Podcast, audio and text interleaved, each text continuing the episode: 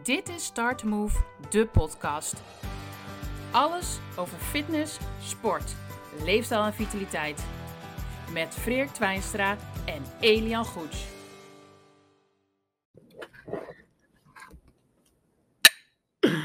Proost man. Oh, lekker dat die roggel van net net niet opstond. We hadden hem net gelukkig precies op tijd aangezet. Recording. Net, net niet. Ja, en als je nu verkouden bent deze tijd, dan is het direct eh, testen en dus, er is paniek.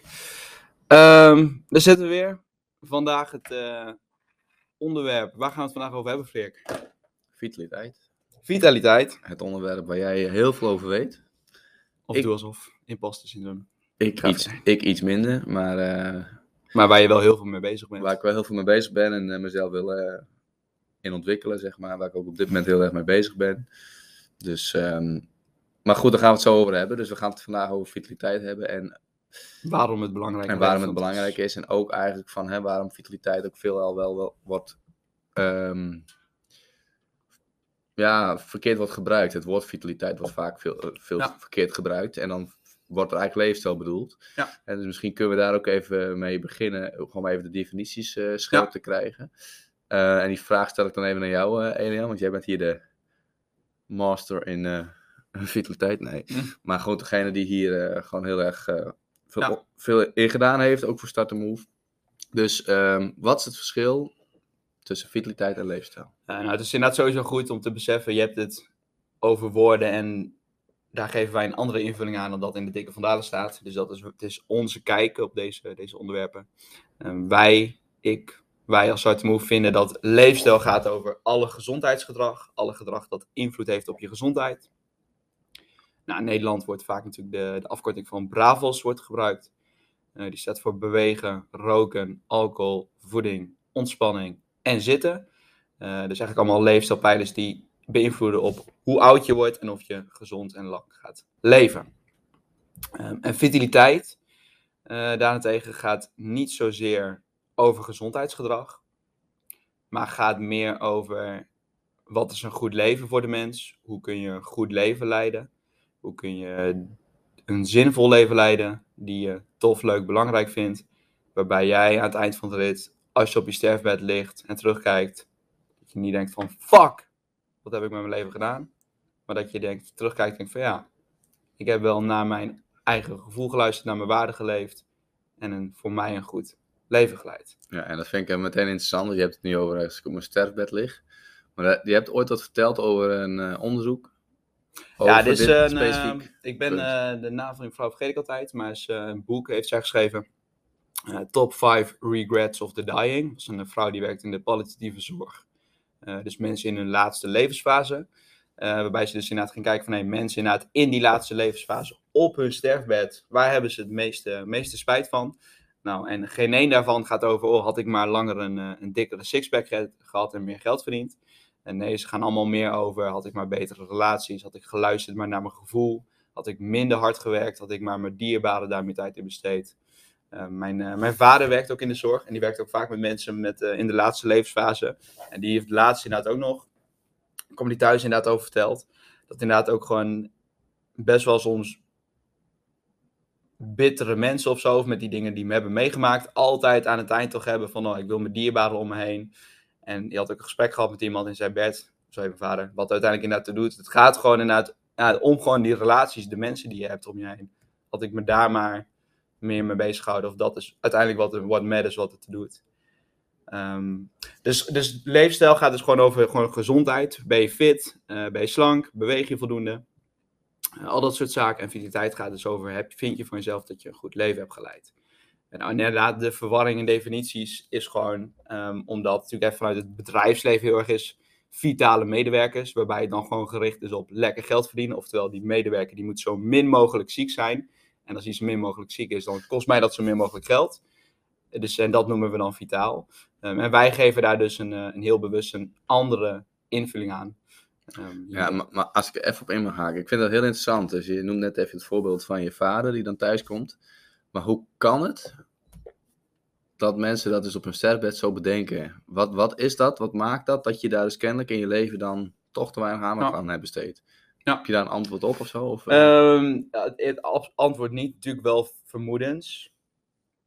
kijk, op het moment dat jij uh, je leven aan het leiden bent, word je gewoon beïnvloed door de waan van de dag en zoveel culturele factoren. Uh, dus de culturele norm dat je slank bent en dat slank en gebruind aantrekkelijk is, beïnvloedt ons gedrag en wat wij normaal vinden. Um, dat je succesvol moet zijn, dat je een baan moet hebben, dat je geld moet verdienen, al die dingen beïnvloeden ons gedrag. En op het moment dat jij natuurlijk al, al die shit al gehad hebt van status en in de groep moeten horen, en op het moment dat jij die confrontatie hebt met de dood, ja, dan valt dat allemaal weg. En dan blijft over wat blijkbaar voor mensen echt belangrijk is. Dan, Je hoeft dan, als jij op je sterfbed bent, hoef je niet meer de illusie op te houden dat je nog wat moet bereiken, dat je succesvol bent, dat je een status moet behalen, dat je nog moet voldoen aan culturele normen. Als jij op je sterfbed ligt, ja, culturele normen, als je op je sterfbed ligt, je poep je broek vol, weet je. Dat, uh, dus ja, dan, je, je, bent, je bent op je, je lelijkste kwetsbaar, je hebt niks meer te verliezen. En de dood staat te wachten. En wat doet er dan toe? En dan valt al die culturele en sociale druk valt weg. En dan blijft toch geluk, emoties, relaties, zingeving, betekenis blijven over. Ja.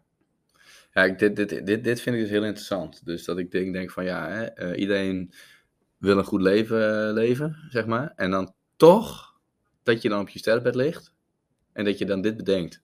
Ja. Dat vind ik best hard of zo. Dat ik denk van ja, dat, dat, dat, wil ik dat. Ja, maar het is in ieder geval niet dat het overkomt nee, op die manier. Nee. nee, dat is ook een van mijn grootste angsten. Is dat inderdaad ook. Dat ik straks terugkijk en denk van ja, fuck. Ik heb er niet cliché van de uitgehaald, uitgehaald wat, er, wat erin zit. Um, natuurlijk door maar ja, dat, dat, kun je ook anders interpreteren. In de zin van, nou ja, wel dus met ja, uh, de maatschappelijke dingen die van je ja, binnen, worden. binnen die context, ja. Ja, ja. ja dit is... Um, ik, ik weet het niet helemaal, dit is zo'n quote van uh, Ralph Waldo Emerson. En uh, volledig weet ik niet, maar inderdaad van, het, van dat hij zegt van het is makkelijk om in isolatie, afgesloten van de wereld, thuis in je veilig hokje jezelf te blijven. En het is makkelijk om als je de wereld ingaat, je in anderen te conformeren. En de moedige, gelukkige man is degene die buiten in de wereld, de echte wereld, daar kan blijven luisteren naar zijn eigen, zijn eigen hart, zijn eigen stem, zijn eigen ziel. Ja. En dat is fucking moeilijk en spannend. En dat is ook een van die five regrets. Dus ook van, uh, ik wou dat ik mezelf had toegestaan om gelukkiger te zijn. En dat vind ik ook, die formulering, heel interessant. Dat je jezelf dus toestaat gelukkig te zijn. Dat is fucking waar. Ja. Maar dat herken ik wel erg. Want ja, ik sta ik mezelf altijd toe om gelukkig te zijn. Nee, omdat je toch bepaalde doelen eh, neerlegt en jezelf heel goed druk op kunt leggen. Als ja. mens. Dat, je daar, dat we daar heel goed in zijn. Ja. Ja, dan komen we eigenlijk ook wel op het tweede punt, zeg maar. Hè? Waarom en, en waarom en hoe is vitaliteit belangrijk voor jou? En voor jou ook geworden, zeg maar, in de afgelopen ja. Eh? Nou, voor mij uh, persoonlijk is uh, een heel cliché omslagpunt. Was toen ik uh, 19 of 20 was en mijn relatie van anderhalf jaar uitging. Toen was het echt van gebroken tienen. En nee, waren wel eens echt, oké, wat fuck, ik heb me anderhalf jaar lang helemaal op iemand anders gericht. En niet trouw gebleven aan mezelf. En dan ben je met jezelf en dan ga je helemaal induiken van, oké, wat wil ik nou? Wie ben ik? Wat wil ik? En ga je helemaal al die shit verkennen. En toen ook wel daarin heel erg juist dus de, de fitness kant ook wel opgegaan. Vooral veel bezig met fitness en krachttraining. Um, en daar kun je heel veel mee bezig zijn. En ook daarbij kan er dan weer een punt komen dat je merkt van ja, ook een, uh, een dikkere biceps gaat je ook niet gelukkiger maken.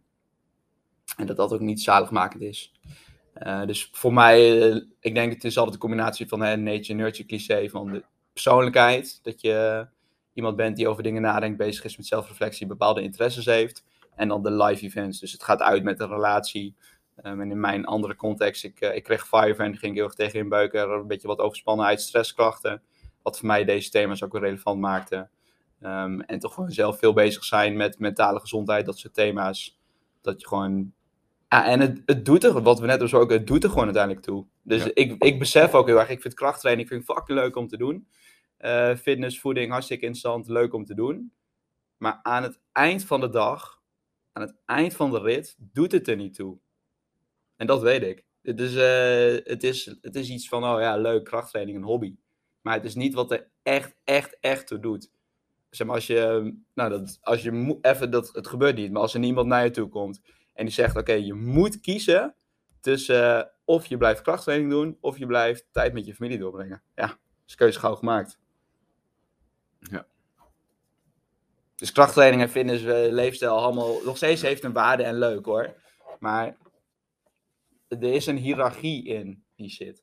Van wat Ja. het echt, echt doet. Maar dus voor mij, waarom het belangrijk voor mij is. En aanleg, ik wat, vond thema's altijd wel interessant, was er veel mee bezig. En dan die live events. Ehm, hoe is dat bij jou eh, gegaan? Ja, even, even heel teru- kort terug hoor. Want op zich, hè, eh, de dingen die je doet in het leven, daar kun je natuurlijk wel je competent over voelen en stukje autonomie ervaren, dat hele stuk. Eh, dus ik, ik proef een beetje dat je heel erg neigt nu naar die sociale verbindenis. Maar dan gaan we een beetje wat dieper in op de vitaliteitsding. Maar Ja. tenminste, hè, want je zei net, kiezen tussen krachttraining of familie. En dan is familie een beetje die sociale verbindenis, toch? Is een. Ja? ja. En dan hebben we, ja, krachttraining. Het zou kunnen dat je juist in dat gebied je heel erg competent voelt, heel erg veel autonomie ervaart. Dus ik, snap wel dat je dan even, even heel zwart-wit die keuze neerlegt. Eh, maar eh, kan het zo zijn dat je in de dingen die je doet, je heel erg ja, vitaal voelt, zeg maar. Dus, eh, dat je, en ja, dat eigenlijk. Dus ik, ik, kan, ik kan me voorstellen, als jij op je sterrenbed ligt, dat je wel denkt, ja, ik heb daarin een goed leven geleefd. Maar dat is altijd in, Ja. altijd in context met weer andere dingen. Dus met, Ja, zeker. ook- ook- Dus- ja. Het is ook niet, eh, kijk, het is ook niet dat krachttraining voor mij geen waarde heeft. Dus inderdaad, eh, ja, we, we gooien nu al termen erin, gaat over zelfdeterminatie. Dat komt vast nog in heel veel podcasts terug, gaat nog komen. Maar inderdaad, het is, in krachttraining voel ik me, voel ik me bekwaam en ik gevoel van, hé, dat vind ik leuk en belangrijk. Dus dat heeft zeker ook een waarde. Maar het is wel, het is een, een vorm van sport en een uiting van een hobby. En een beetje van, als je dat niet kan doen, dan moet je maar een ander kiezen. En van, eh, ja, je, je kan geen, van familie en die betekenisvolle relaties in je leven. Ja. je, je kunt wel eens een andere, zeg maar, je, je kan zeggen, oké, eh, je schuift je vrouw aan de kant en je kiest een ander. Maar dat, dat kies je niet voor, even zo gezegd. Nee. En van kracht zijn, ik kan zeggen, nou, dan kan ik nog een andere sport kiezen. Maar het is wel terecht punt hoor. Dus tuurlijk, de, waar de, dat is ook waar jij, eh, ja, we, we moeten het gewoon denk ik nu al over basisbehoeften gaan hebben, maar want we, we hebben ze die de hele tijd al buiten Ja, daar gaan we de volgende keer even dieper op in. Oké, gaan we ze nu introduceren? We kunnen ze wel even introduceren, maar we gaan er niet echt Ja. dieper op in, want dat Ja. is nu, eh, de, Nee. dat is nu Nou, niet ehm, voor. Een, ehm, een belangrijke wetenschappelijke theorie, eh, die eigenlijk een raamwerk biedt om te kijken naar vitaliteit, dus naar menselijk welbevinden, naar menselijk functioneren, ehm, is de zelfdeterminatietheorie. Ehm, begonnen als een motivatietheorie, uitgegroeid tot een compleet raamwerk dus over menselijke vitaliteit, menselijk welbevinden, hoe mensen functioneren, wat voor mensen een goed leven is. Ehm, het uitgangspunt van de theorie is dat alle mensen intrinsiek gemotiveerd zijn, intrinsieke drive hebben eh, om zichzelf te ontwikkelen, te groeien, te ontplooien eh, en een goed leven voor zichzelf na te streven, mits wordt voldaan aan het drietal psychologische basisbehoeften. En die drietal psychologische basisbehoeften, die gaat Freek nu even vertellen. ja, nee, dat is makkelijk te onthouden. Dat is de ABC. Dus autonomie, ja, binding, sociale verbindenis, binding en eh, competentie. Ja, en eh, autonomie gaat over dingen doen die je leuk en belangrijk vindt. Dus waar jij echt achter kan staan. Nou, binding gaat inderdaad over sociale verbindenis. We zijn allemaal sociale wezens, dus betekenisvolle, goede relaties hebben, contact met andere mensen. En competentie gaat over dat je je bekwaam voelt. En wat we gewoon zien is als er problemen zijn met één van deze drie, eh, dan ontstaan er gewoon mentale en fysieke gezondheidsproblemen. En lijden zijn mensen minder gezond, minder gelukkig, minder vitaal. En als aan deze drie wordt voldaan, zien we dat dat leidt tot een goed, gezond, gelukkig leven. Eh, dus en we benoemen deze drie omdat ze heel fundamenteel zijn en omdat je er alles aan op kan hangen. Ja, het is ook niet voor niks dat ze worden, het worden basisbehoeftes genoemd, letterlijk. Dus. Het is ook, al, je kan voor jezelf bedenken of vinden van, oh, maar ik vind dat helemaal niet belangrijk. Leuk voor je, dan zijn ze dat alsnog voor je. Dus ze zijn universeel, fundamenteel voor alle mensen. Ja. Ehm, en we wilden deze drie even toelichten, want we, we hadden het net ook weer over dat we hier al over hadden. Oh ja, bij krachttraining en bij familie en bij die dingen. Ja. Dus ehm, je, je hebt ze alle drie heb je ze nodig. En oh ja, dat was het punt. Als jij ergens aan een van deze drie een tekort hebt, of hebt gehad voor een periode, dan is het ook logischer dat daar nu je focus meer gaat naar verschuiven. Dus als jij zegt van nou, ik heb me wel autonoom en competent gevoeld, ik heb dingen gedaan die ik leuk en belangrijk voel, eh, vind, en ik heb, sh- ik heb shit gedaan waarin ik mij bekwaam voelde, Ehm, maar ik heb me niet zozeer heel verbonden gevoeld met, eh, met mensen, dan is het logisch dat je dus merkt van nee, ik heb in die verbindeniskant heb ik wat gemist, daar moet ik nu wat prioriteit aan geven. Dit is even voor mijzelf ook een voorbeeldje. Ja. Kijk ook naar mijn, eh, mijn eigen persoonlijke ontwikkeling en mijn eigen leven. eh, is dat voor mij wel een beetje naar de situatie geweest. Van ik voel me echt wel autonoom en competent. En die verbindingskant heb ik zelf wat ook wel gewoon verwaarloosd. Ehm, en dan, er wordt dan een soort van eh, aanslag gepleegd op die behoefte over lange tijd. Wat gewoon maakt dat het voor jou belangrijker wordt. En waardoor je eigenlijk gewoon een soort tekort daarin hebt. Wat je gewoon in kan lossen, wat je wat kan, kan opleveren.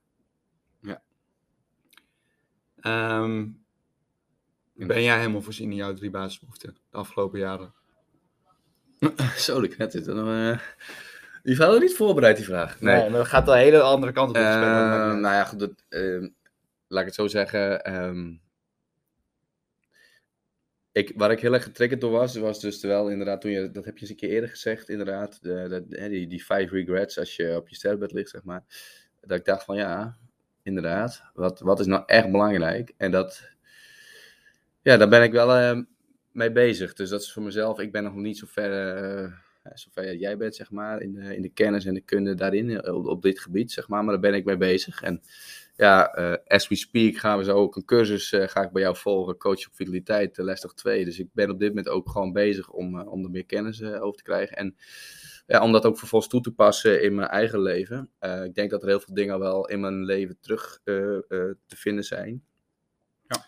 Eh, dus eh, misschien dat ik onbewust al wel het een en ander wel gedaan heb, eh, tuurlijk. Want het zijn basisbehoeftes, je neigt er ook wel naar, Ja, denk ik. Dus het is ook, eh, ja, je natuur eh, heeft ook die neiging al om dat op te zoeken. Dus dat, Ja. dus dat, dat sowieso.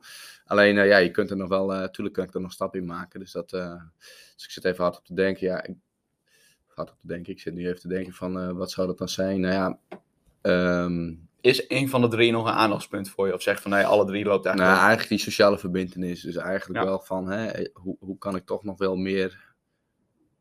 Zie ik ben recent natuurlijk verhuisd naar de andere kant eh, van, eh, van het land bijna. Dus, dat, dat is voor mij natuurlijk even een zoektocht van hoe Ja. ga ik daar in die omgeving Ja. ook weer die verbindenis opzoeken. Nou, misschien is dit ehm, ook wel een bruggetje naar waar we het eigenlijk in deze podcast over wilden gaan hebben. Over eh, waarom inderdaad vitaliteit nou zo'n belangrijk thema is. Dus we hebben het nu gehad over waarom het voor ons specifiek belangrijk is. En toen kwamen we al uit gauw bij de basisbehoeften. Eh, maar er zijn natuurlijk bredere culturele maatschappelijke ontwikkelingen. Eh, die er aan toe hebben bijgedragen dat het zo'n belangrijk thema is. Ehm, en één daarvan, als we het hebben over eh, verbinding, binding, is eenzaamheid. Ehm, we zien gewoon in studies gewoon terugkomen dat er gewoon ten opzichte van 50 jaar geleden, 20 jaar geleden, ook de opkomst van media en internet, sociale media, er is gewoon meer eenzaamheid. Mensen hebben gemiddeld gewoon minder vrienden eh, ten opzichte van vroeger, minder sociale contacten, minder mensen waarop ze kunnen bouwen, voelen zich meer eenzame gevoelens. Ehm, dus dat is natuurlijk geen positieve ontwikkeling en dat haakt natuurlijk in op deze basisbehoeften. Ehm, en het heeft een, eh, een aantal oorzaken. Eentje natuurlijk net al genoemd. Ehm, opkomst van media en sociale media maakt ons ironisch genoeg juist eenzamer. Er zijn gewoon studies van, van zien van het begin van internet, toen internet opkwam en ontwikkeling van social media naar nu, zien we gewoon meer eenzaamheid. Eh, dus dat is een hele belangrijke. Ehm, andere belangrijke is ehm, secularisatie. En daar ben je natuurlijk wat minder last van. Eh, secularisatie gaat over het feit dat steeds minder mensen religieus zijn en geloven. Eh, dus ook steeds eh, minder mensen naar de kerk gaan. Ehm, je kunt zeggen, vinden over religie wat je wil. Feit blijft wel dat het duizenden jaren voor mensen gewoon een plek was van verbindenis, eh, binding ervaren met andere mensen zijn en gewoon een plek van community en support. Ehm, en dat is weggevallen. Ehm, en daar hebben we niet direct een, eh, een alternatief voor.